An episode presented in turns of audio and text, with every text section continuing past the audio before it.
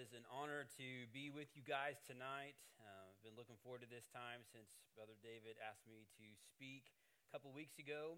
Um, love collegiate ministry. This little background on us, as Tyler mentioned, we served um, with the International Mission Board for about five years, um, from 2011 to um, 15 and uh, been back in the States since then. I served on staff at two different churches and got to work with the collegiate ministry of both of those churches. So um, this is a, a, group that's special to our hearts. So um, we're happy to to be here tonight. I'm going to be um, speaking from the book of First John tonight. So if you want to start turning there, we'll get to that in just a moment. Um,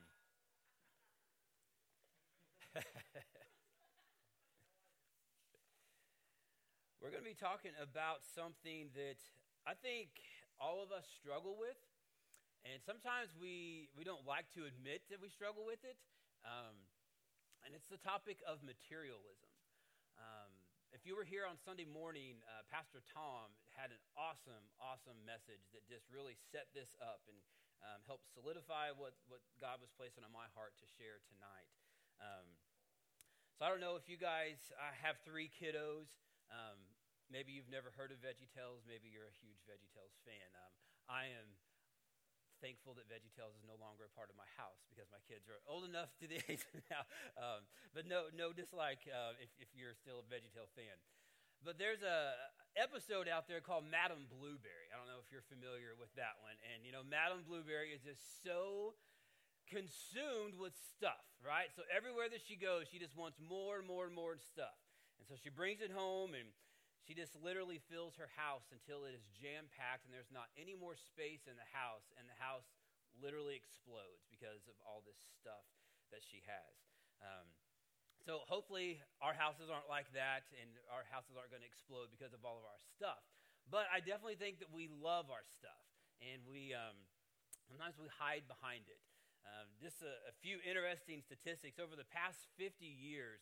Um, the average American house has increased in size triple, three times in 50 years. I mean, that, that's incredible to think about. You know, I mean, that means if you had a, a thousand square foot house 50 years ago, today it would be 3,000 square feet. That, that, that's a lot. That's a big house. Um, so you would think that with the size of houses that we have, that it could hold all of our stuff. You know, we've got garages, we've got closets, we've got attics, we've got basements, we've got sheds out back to hold all this stuff. But over 10% of Americans also rent offsite storage. And uh, it's just amazing to see how fast that stuff fills up. When we moved back from South Carolina to Missouri, we were trying to buy a house in Republic, and um, there were some issues with the house right before we moved in, so it wasn't ready for us and uh, so we had to put our stuff in storage, and it was so hard just to find uh, an available storage unit. Uh, we got the last space; it was incredible to think about. But you know, all these things they simply don't last. Um, that's what all that has in common. Uh, but they do hold our attention. Our stuff holds our attention. And often uh, our attention is held with that stuff at the expense of not focusing on other people, the people that God has put around us. You know, God calls us to love him first and to express that through our love for others. When we left in 2011 to go to the mission field, um, obviously we had to sell all of our stuff. We sold our house and our cars and everything. And at that point, we only had two kids. And um, so it was me and my wife and two kids, and you get two suitcases apiece. So we had eight suitcases to put our stuff in to go um, overseas. And that, to me, that was liberating just to get rid of everything and not have anything except eight suitcases of stuff. Um, we've had Carly since then, so this time we get to take 10 suitcases with us. So don't plan on any more kids, but uh, 10, 10 suitcases is enough. But Brother David asked me to speak tonight about how, how to live missionally. And so you might be um, wondering why I'm talking about materialism if he wanted me to speak on um, how to live missionally. Well, the Lord put this on my heart to share tonight because I see so many people struggle with this topic. And I think they go hand in hand because when we are so consumed with our stuff, it prohibits us from, from living, from giving, going, and serving in Jesus' name. Because if we are trapped by our stuff, by all of these things that we have, it's pr- practically impossible for us to live on mission for Him. Um, you know, I think that a lot of times we're guilty of overlooking our primary mission field, and that's those people that we rub shoulders with on a daily basis. Um, I'm really guilty of this myself, so I'm not trying to um, say that, that I am not. Um, you know, God doesn't save us just to be passive spectators. You know, okay, I, am a follower of, of Jesus now. I just get to sit back and just watch everything. That, that is not what He's called us to do. We are not to be spectators. You know, He saves us and then He, he sends us out. So I hope that you, if you have a relationship with Jesus Christ tonight, that you view yourself as a sent out one.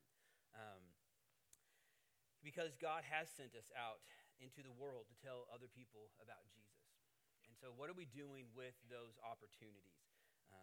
You know, each of us are called to play a part in God's mission to save sinners. Um, and it's those same sinners that we meet on a daily basis. Um, when I left the church in South Carolina and we came back here, I went back to work at Commerce Bank, which is where I worked at before we left for the mission field many years ago. And so this was my first time being back into the secular workforce, and uh, it's really different from than being um, on staff at a church. to go, go back and work at a bank. Um, but I got to noticing something that I continued to hear the same thing on Fridays and on Mondays. And on Fridays, I would hear everybody say, What plans do you have this weekend? And then on Mondays, I would hear everybody say, How was your weekend? And you know, at, at first, it was like, Oh, no, I don't really have too many big plans this weekend. And and then on Monday, the answer would be, yeah, it was a good weekend. And I got to thinking, you know, what an opportunity that I, am just missing. Um, you know, what are you doing this weekend? Man, I get to go to church. Man, I get to go serve this awesome Lord and Savior. Um, do you want to come with me? You know, I mean, just, just look for those opportunities. And on Monday, when they asked how that weekend was, man, it was incredible. There were, there were three people that got saved this past Sunday who gave their life to Christ. You know, what an opportunity to open up a conversation with people that um, I, I overlooked um, for, for quite a while there. So I would just encourage you guys to think about those, those opportunities like that that you have in your lives as well. But you might be wondering so, how do we get to play a, um, a small part in doing um, what God is doing? You know, and I think it's by living like missionaries who are sent by God. Um, you know, if you are a follower of Christ, you're a missionary. All right, just be, because your official title at your job may not be missionary, but you are a missionary if you're a follower of Christ because God wants each and every one of us to go and share his love with everyone around us. So, you know, we are not just going, we are sent. And I hope that, that we understand what that means and what that looks like. You know, we don't just go to the gym, we don't just go to class, we don't just go to work or just go home for Christmas or home for summer break. Um, you know, thinking missionally changes our perspective. God, God um, is putting us in those places. You know, it reminds us that, that He is sovereign. He's the ruler of the world, and He sends us to each of those places. And so He sends all those who belong to Him into this world to help usher people from darkness to his kingdom of light. And, you know, it doesn't matter what country you live in, what city you live in. We're getting ready to go to Kampala, Uganda um, in a couple months, and we're uh, super excited about that opportunity. Um, man, we can be missional living right here in Springfield, Missouri as well. Um, you know, God has strategically placed you in whatever place you're at right now. Maybe that's at the school, in a dorm room, in an apartment complex, at the job that you have. God has put you there. And you know, he's radically saved you and has called you to be missionaries. And so you might ask, well, why? Why has he done that? And it's because he wants his kingdom to be revealed. That's what he wants. He wants the lost to be saved. I think that's important to understand. You know, there's never been a person that God has created that he has not said, I don't want that one. No, that, that he's created each and every one of us in his image, and he wants, it's his desire for every single person to have a relationship with his son. Um, and so we get to play a big part in that, you know, and to me that's just exciting. You know, what a mission. I hope that excites you to think about as well. Um, like I mentioned, we're going to be looking at First John tonight. And at the end of the first century, John is um, he wrote this book of First John to an unidentified group of believers who most likely lived in Asia Minor, which is now modern day Turkey, just to kind of give you an idea of where, where that's at. And most uh, Bible scholars agree that John spent the latter part of his life in Ephesus, um, where he ministered to churches in Asia Minor, so where Turkey is today. And he wrote this book because there was so much false teaching going on. And they got mixed up with the person and the deity of, of Christ, of who he was. Um, and so this book is helping them to reaffirm really the core of Christianity, uh, saying that we either exhibit the, the sound doctrine and obedience and love that characterize all Christians, or else we are not true Christians at all. Um, so I don't know. I've never been in here with you guys before. I don't know what it's typically like if it's David speaks and you guys just sit and listen, but I want to try to make it a little interactive. So I'm going to be talking and asking some questions. So feel free to answer. Um, sometimes I think we just sit there I think we can't say anything, but uh, maybe David won't invite me to come back, but that's all right. Um, now, what, what's some of your favorite things to spend money on? Food. Yeah, yeah, of course. We got to have it, right? What else? We got food. What'd you say? Books. Clothes, somebody say? Shoes, yeah, all right. Purses, yeah. Coffee, that's right. Yeah. So, those are some, some hot topics there for us. That's right. And there's nothing wrong with, with buying some of that stuff, you know? So don't, don't take me wrong that I'm saying we can't buy any of that stuff and you're bad if you do. That is not the whole point of this in any way, shape, or form. But as Americans, we live, we live very well. And I hope that, that you understand that. Um, even if you are poor in America's eyes, you are very rich compared to a vast, vast majority of the world. Um, we have seen amounts of poverty um, that really just takes your breath away. And, um, you know, some of the things that, that just really strikes me with that is they are so happy. They, um, literally have nothing at all, but they have a smile on their face. And they're just happy. It's, it's incredible. Um, they don't need all of this stuff. You know, when we've got money, doesn't it just feel natural to spend it? if, if it was your birthday and you had a card from your grandma in the mail and there was a check in there because grandma doesn't send cash um, and we got to figure out what do we do with a check these days right uh, so anyways now you've converted that check into money that you can spend uh, it just feels natural to go and spend that um, as i mentioned we've got three kiddos and my great or their great grandmother my grandmother loves to send them birthday cards and christmas cards and uh, and it'll have a check in there. And you know, it's not to spend money is not anything that you ever have to teach somebody. Um, this is my youngest daughter, Carly, here, and we didn't have to teach her how to spend money. When she got that from grandma, she wanted to go to the store. And uh, she, we went to the store, and she wanted to go to Justice. And um, that $20 doesn't go too far at Justice. Um, so she put some things in the cart and then wanted daddy to pick up the rest of the tab. Um, but uh, again, it's just not something that we have to teach people on what to do, on how, what to do with that. When we've got it, we feel like, okay, I need to spend it, and I need to spend all of it. Um, and when we want to save, advertisers are uh, just bombard us. They, they are great with their marketing ploys with extra hype and to convince us that we need what they have. You know, like those aisles after I go to Walmart or Aldi or whatever, I hate checking out because it's like the very end is what gets me. You know, it's like, ooh, yeah, I could, that's just a dollar. You know, I'll take this one and I'll take that. And, you know, then you end up with like five or six things that you didn't need whatsoever. You know, it's very impulsive. Um, and they, they really capitalize on that. And I think we're really um, guilty of seeing, man, other, other people have it. I need that. I need that too. They've got it. It's just right for me to have it too. And we almost get an entitlement issue. And we we mix up that word need and want. A lot of times we interchange that, and um, there's a massive difference between a need and a want. And I'm not going to lecture you guys on that because I know you know what that is.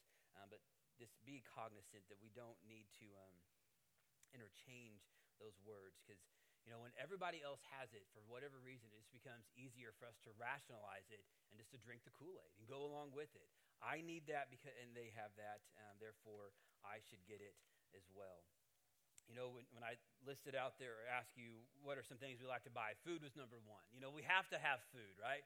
Uh, if we don't have food, we don't go very long. I've got two boys, and it's like every every two hours, it's almost like these hunger pains are going to have to take us to the ER if we don't have some type of food item in their mouth.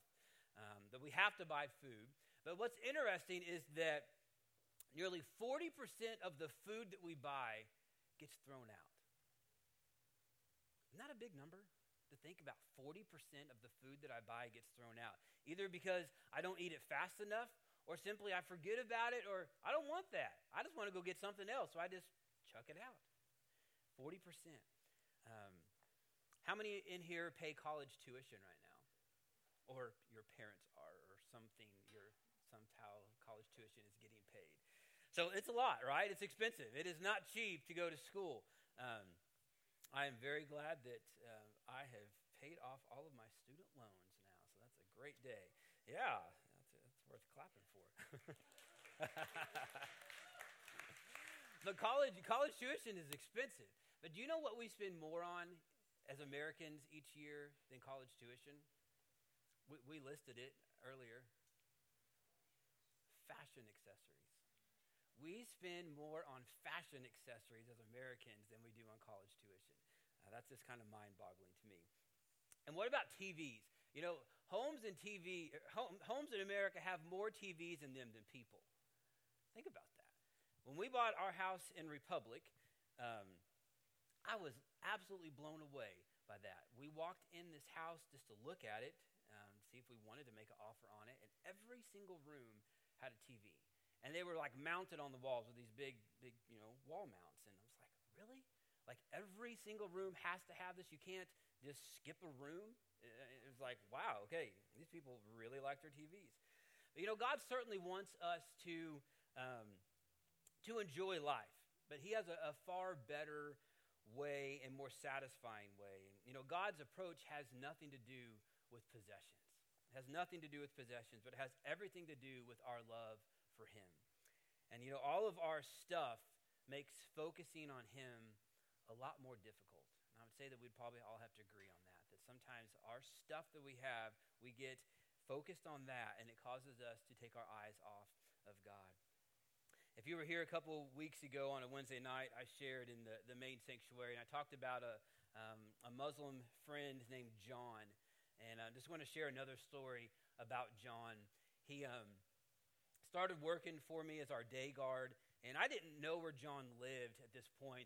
Um, you know, I knew that he didn't live extremely close by, but I had no idea exactly where he lived. And he um, had worked for us about a week, and uh, I kind of noticed that he was coming in like maybe 30 minutes late a couple times, and it wasn't a big deal. I wasn't upset by it or anything, but I just kind of began asking him some questions. So, so how far? How long does it take you to get here in the morning? You know, when you leave your house till you get here. And this just blew me away. He walked two and a half hours one way. So, five hours of his day he spent walking to get to our house to be our day guard. And I'm just like, man, that, that is crazy. You know, I mean, I can't imagine having five hours of my day that I'm not able to be with my family because I'm walking. Um, and so, uh, part of part of my job there was as the logistics coordinator was um, taking care of the different properties that we had, and we had a mission house that was about two blocks away from our house, that was vacant and no one was living in it. And each, each compound has like this really tall wall around it, about probably 10, 12 feet tall. It's concrete with then razor wire on top and big gates going into everything. And there, there's a house inside, and then there's a separate little house too. And each missionary family is able to decide what they want to do with that little house. And about 99% of them are going to hire a national or allow a national person to live there. And typically, then that family works for you as well, either as a day guard or helping um, nanny your children or clean the house or help prepare food and those type of things. And so I was talking to John and I said, John, I have this house that's available that, um, that I would let you live in. It was the, the small house. And um, I said it would be for about a year because there's a, another missionary family that's coming in a year, and I can't say if they're going to say yes, you can stay or not, but this would allow you to be here for a year. Would you be interested in that? And um, you know that was that was a big decision for him because he, John and his wife have ten kids, and that's that's a lot of kids, um, according to anybody. Um, and they were they were all ranges from he had some that were in their 30s, and then he had some that were like two or three years old, and um, and so they decided. He said, I, I want to go talk to Amai, to my wife, about this. And, and so he came back a couple days later and he said, Buana, we have decided we want to move to the city. And so they were super excited. Um, this was the first time that they would ever have electricity, the first time that they would ever have a toilet, first time that they have a shower, the first time that his wife wouldn't have to walk crazy long distances and carry a big pot on top of her head for the water that they were going to use to cook with and bathe with. And um, this was just a massive deal. And um, he said, Can you help me move? I said, Sure. Um, we had a, a, pretty large SUV. It was they don't have this model here. It was a Ford Everest, um, about in between like a Explorer and an Expedition. Um, so pretty roomy, had three rows, and I didn't know how much stuff he was going to have. But when he said, Can you help me move? I'm like, Sure. Uh, so we drove out to his place, and it was incredible when we got there because the whole village had gotten together. And I mean, it was like a big parade was going on. I mean, they're, they're just walking around and dancing and screaming and shouting. They're so excited because they get to go to the city. And it was so neat to see that it was, there wasn't jealousy. You know, it wasn't like, well, he gets to do that, but I don't get to. It, it wasn't anything with that. They were so excited that one of them got to go live in the city. And so we, um, we parked the car, and I walked over to John's little hut, and I'm just sitting here thinking, I wonder if there's like, what's going to come out of here? I, I don't know. You know, I mean, is there, in my mind, you know, I'm thinking, okay, I've got a bed, I've got a couch, I've got a refrigerator, I've got a washer and dryer, I've got clothes, I've got all these things. What is John going to bring out? And how many of his family is going to be coming with us? And they decided that um, five of them are going to come to the city. And the other five are going to stay there in the village um, because they didn't want to take them out of the school that they were in. And so the older children were going to raise the younger children, and then the mom and dad were going to go home on the weekends. Um, and so they get their stuff together, and it was about the size of a small trash bag that held all of their stuff. Um, it wasn't in a trash bag, it was in a piece of cloth that they had wrapped up, and it was just like, wow, that, that's, that's what they're taking. Uh, so we got them set up, and they, they were so excited uh, just to, to be able to go and have, have that opportunity. Our house helper that lived on our property, um, kind of flip side of that story, they, they loved possessions and they loved things. Um, the, her husband um, his name was Samuel, Samuel and Ephesie. Ephesie worked for us in our house. She was Carly's nanny, and um, she cooked most wonderful meals, best fried chicken I've ever put in my mouth. It was incredible. Um, there was this lady, American lady, that taught her how to cook, and she should have went and worked in a motel as a cook, and we, we encouraged her to do that because she could have made so much money doing that, but she didn't want to. And so Samuel and Ephesie lived on our property with us, and um, Samuel was my assistant at the mission there. And um, he had been there for many, many years before we got there. And so all these American mission teams would come over and they would stay at the guest house and they would bring all this extra stuff. And at the end, they'd be like, Oh, I don't want to take this back with me. Here, Samuel, you and your family take this. So they had tons of stuff. Um, sometimes they would be walking around like wearing some of the coolest clothes. And it's like, I, I can't even get that here. How did you get that? You know, it's, it's funny. Um, but one of the missionaries, they had a, um, a washer and dryer that, that broke, stopped working. And so they asked Samuel, do you, do you want this? Oh, yes, yes, I want that. And so something to keep in mind when you take, when you put a washer and dryer on a crate from here and you ship it overseas, when that breaks, it's done. There's no fixing it. There's no repairing it because there's no way that you can buy parts where you're at. And um, so when it's done, it's done. And so this, um, this washer and dryer was, was finished. And so, but Samuel and Ephesie, they took that washer and dryer and they put it in their living room, just right up against the wall. And I mean, it was like their prized possession. And they would have nationals come over. Look, look, we we have a washer and dryer, and it doesn't work.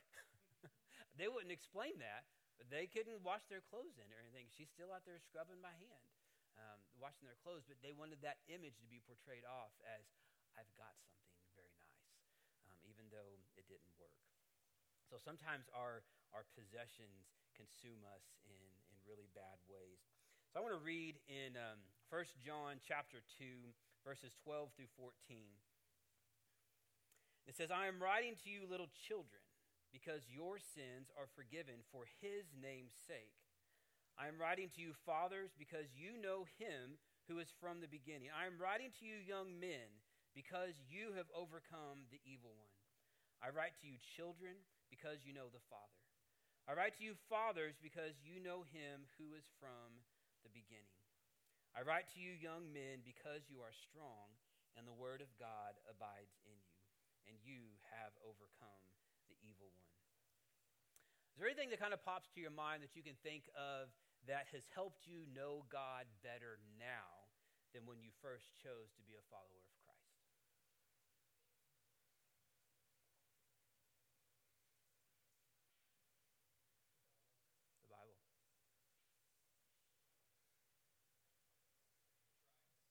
What's that? Trials, okay. Thought tribes. I'm like, okay. Please elaborate. No. yeah, no, that's very true. Trials, yeah. Yeah, yeah. What else? Yeah.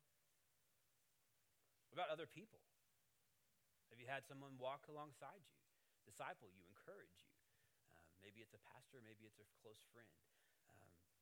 You know, John is writing here to three, three groups that we see listed there little children, fathers, and young men. Um, some think this referred to younger Christians and more mature Christians. Um, others think that John was addressing the church as a whole because of these statements could be applied to anybody. Um, but these young men that are listed here, regardless of, of the group that they represent. You know, they understood that believers are in a struggle against the spiritual forces opposed to God. And, you know, we read about that in the book of Ephesians. And I really love the book of Ephesians here where we get to look at the armor of God. If I can get to Ephesians, here we go. Ephesians chapter 6, verse 12 talking about this, and he says, For we do not wrestle against flesh and blood, but against the rulers, against the authorities, against the cosmic powers over this present darkness, against the spiritual forces of evil in the heavenly places. So they understood that. And with the spiritual weapons that he then goes on to describe in verses 13 through 18, they had conquered the evil one. And for a while, I was in the habit of reading this passage, um, 12 through 18, every day. And I got away from it. I need to get back to it. I would encourage you guys to read that spiritual armor and pray. Ask God to help you put that on every single day. You know, I think sometimes we can get guilty of just maybe wanting to put one piece on. Oh, I'll take the breastplate today. Oh, today I'll take the sword. Tomorrow I'll take the helmet. No, we need all of it. We need all of it every single day. In uh, 13, it says, Therefore, take up the whole armor of God that you may be able to withstand in the evil day, and having done all to stand firm. Stand therefore, having fastened on the belt of truth, and having put on the breastplate of righteousness, and as shoes for your feet, having put on the readiness given by the gospel of peace. In all circumstances, take up the shield of faith with which you can extinguish all the flaming darts of the evil one, and take the helmet of salvation and the sword of the Spirit, which is the word of God praying at all times in the Spirit with all prayer and supplication. So we see the young men that he is um, pointing out here. And then the children, they were living out what they had been taught to live and to know by the Father. You know, Jesus described God as our Heavenly Father um, who made possible an intimate relationship with sinful people. I don't know about you, but I love that picture that I have a Heavenly Father that wants to have an intimate relationship with me. A lot of most other religions don't have anything like that. Um, we have a, a personable God that wants to have a relationship with us, and that's, that's incredible to me. And when we receive salvation through faith in Jesus Christ, we go from being enemies of God to being his adopted children and heirs. And I just love that picture. You know, I once was an enemy of God, but now because of Jesus Christ and what he has done for me on the cross, I've now been adopted and grafted into the family. And that's just incredible for me to, to think about. So, that last group that he's talking about is the fathers. And um, they had come to know, it says, the one from the beginning. Now, God and Jesus um, are eternal, yes, but this one that that passage is talking about most likely is referring to the Son of God at this point. Um, you know, John had previously emphasized Jesus' existence in the beginning in this letter in 1 John chapter 1, and in John 1 1. In the beginning was the Word, and the Word was with God, the Word was God. Um, so I don't know where you guys are at in your walk with the Lord tonight. Uh, maybe there's some in here that have never heard the name of Jesus. I don't know. Maybe it's your first time. Maybe there's some in here that are recent, um, recent believers. Maybe some in here that have been believers for quite some time. That you might feel like a child in the faith, um, or you may be spiritually mature. But regardless of where you are in your walk with God, you still have more progress to make. I still have more progress to make. Brother David still has more progress to make. Brother Eddie still has more progress to make. If Billy Graham was still alive, he would still have more progress to make. You know, Paul, the Apostle Paul here, um, he states there that, you know, obviously we would consider him one of um, the fathers in the faith. But yet he said that his goal was to know the Lord more. Uh, I love that. Uh, these next verses we're going to look at are, are 15 through 17, and we get to see how loving the things of the world is opposite of loving God. And he says there in 15, he says, Do not love the world or the things in the world. If anyone loves the world, the love of the Father is not in him. For all that is in the world, the desires of the flesh and the desires of the eyes and pride and possessions, is not from the Father, but it is from the world. And the world is passing away along with its desires, but whoever does the will of God abides forever. Um, you know, that's kind of this navigation thing where we got this tension in our lives to try to figure out how do I enjoy my possessions that God has blessed me with without being consumed by them. And I think that's um, um, a, a tight rope that we have to learn to delicately walk on. Um, you know, we are to love people as Jesus does, but um, we are not to love evil and sinful things that surround us. Uh, you know, worldliness is anything that excludes God. There's three different things that he's talking about here in the lust of the flesh, lust of the eyes, and the pride in one's possessions. Um, you know, the world always draws us to seek fulfillment apart from the Father. And that's what the world is, is always going to try to do. So when he's talking about the lust of the flesh here, it's so much um, broader than just sexual sin um, by the lust of the flesh. You know, God gave us, yes, the desire for sex, um, but it is wrong to fulfill that desire outside of God's instructions for marriage. You know, lust of the flesh deals with our physical appetites, but the lust of the eyes that he talks about next there is about our mental appetites.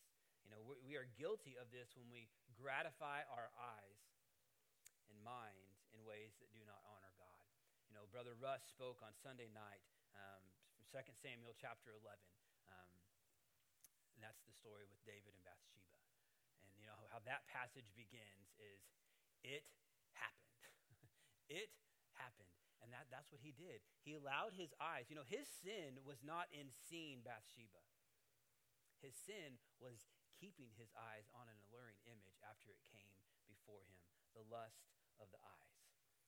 And the last thing that he's talking about there is pride in one's possessions. And, you know, that's anything causing us to focus attention on ourselves rather than on Christ. So when you take those three things together lust of the eyes, um, uh, lust of the flesh, and pride in one's possessions those comprise a very materialistic focus. And they, they are not from the Father, the Bible tells us there, but they are from the world. The last little set of scripture here is in chapter 3 of 1 John 16 through 18. It says, By this we know love, that he laid down his life for us, and we ought to lay down our lives for the brothers. But if anyone has the world's goods and see his brother in need, yet closes his heart against him, how does God's love abide in him? Little children, let us not love in word or talk, but in deed and in truth. You know, we have to consider how much we spend on ourselves compared with how much we've given toward the needs of others and to the cause of Christ. Um, if you don't take anything away from tonight, I hope you take this away that we need to limit our consumption and increase our compassion. Limit our consumption and increase our compassion. You know, what does love look like? I think that's a great question for us to ponder. You know, there's, there's no greater example than Jesus Christ. He gave up the glories of his throne in heaven to live among dirty, rotten sinners like you. So instead of being consumed with materialism, we can sacrifice our possessions for others' sake. You know, Jesus gave us his greatest possession, and we are called to follow his example. Um, just going back to love there, you know, it's not just a, a matter of words, um, it's our actions that communicate love. Um, I've been married to this beautiful lady for 17 years come August. And um, if all I just said was, I love you, I love you, I love you. Hey, babe, I love you, I love you, I love you. But I never did anything to show her that I loved her. That would mean nothing to her. Those are just empty words. It is our actions that show that I love her. She still likes to hear it, though, as well. They go hand in hand. But, but we experience far greater joy when, when we love God completely when his love consumes us, that is what should consume us, not, our, not the materialism, but his love. We become a conduit to pass on his love to others. You know, we've got Crossway Cares getting ready to come up in um, a few weeks. I think the end of February, each group is supposed to have designated the project that they want to do. Are you guys assuming you're taking part in Crossway Cares? Hasn't been announced. Okay, gotcha. So Sorry to spill the beans. You'll be doing something a little later. We'll let David talk about that.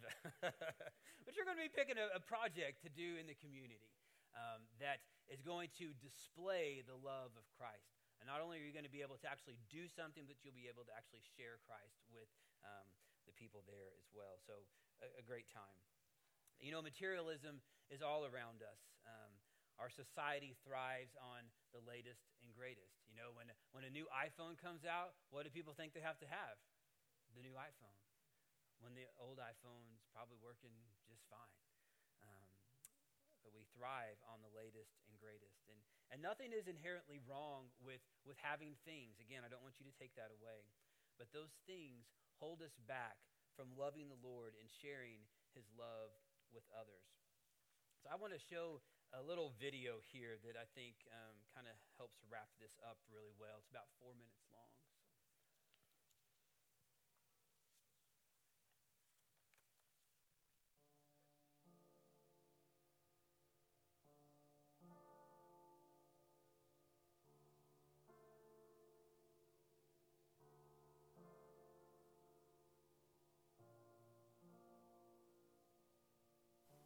And I want to ask you a question today. Do you love the church? Do you love the church? Or is the church merely a convenience in your life? Do, do you love the church?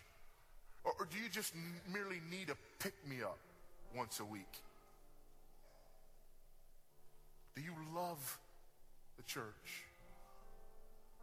Or is the church a nice place for you to be when it's convenient? Do you love the church? Or is the church actually a burden for you? Do you love the church? Or are you just ticking a box so that when you stand before God, he will know that you were here? Do you love the church? Or do you merely endure all of these people around you so that you can get what you need out of the service? Do you love the church? Or does this just happen to be the place that does things the way that you like things done so that after you've finished all of your shopping, you've decided to land here for a while? That is, until you get upset or find a better deal. Do you love the church? Do you see her as the blood bought bride of Jesus Christ? Or are we merely here to fit into your agenda?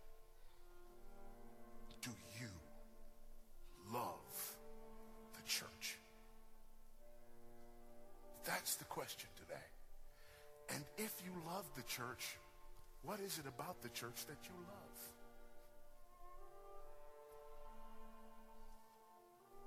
We live in consumeristic times where we look at the church like consumers trying to find some place that has the right mix of you know, they, they, they read from the right version of the Bible and they sing the right kind of songs and they dress the right way and they talk the right way and they have the same opinion of this and of that and of the other. And as consumers, we sit down and we sit in judgment and we look around and decide if we're going to buy or not.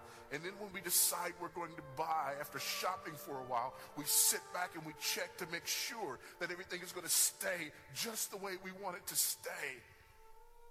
And then we get up and we leave. There's another place that didn't stand up under my scrutiny and meet my expectations. That's not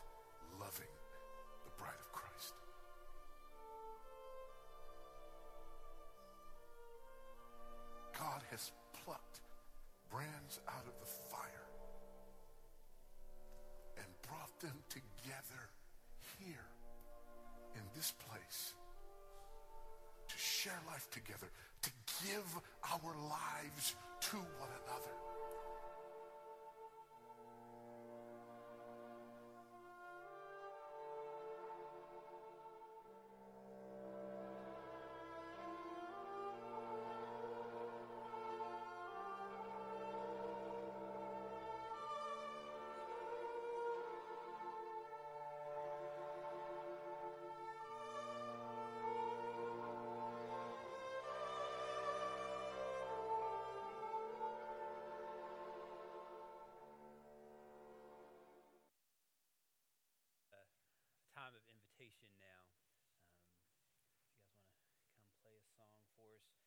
You're here tonight and um, God has spoken to you in, in some way. Maybe uh, for the first time you've seen yourself as a sinner um, in need of a Savior.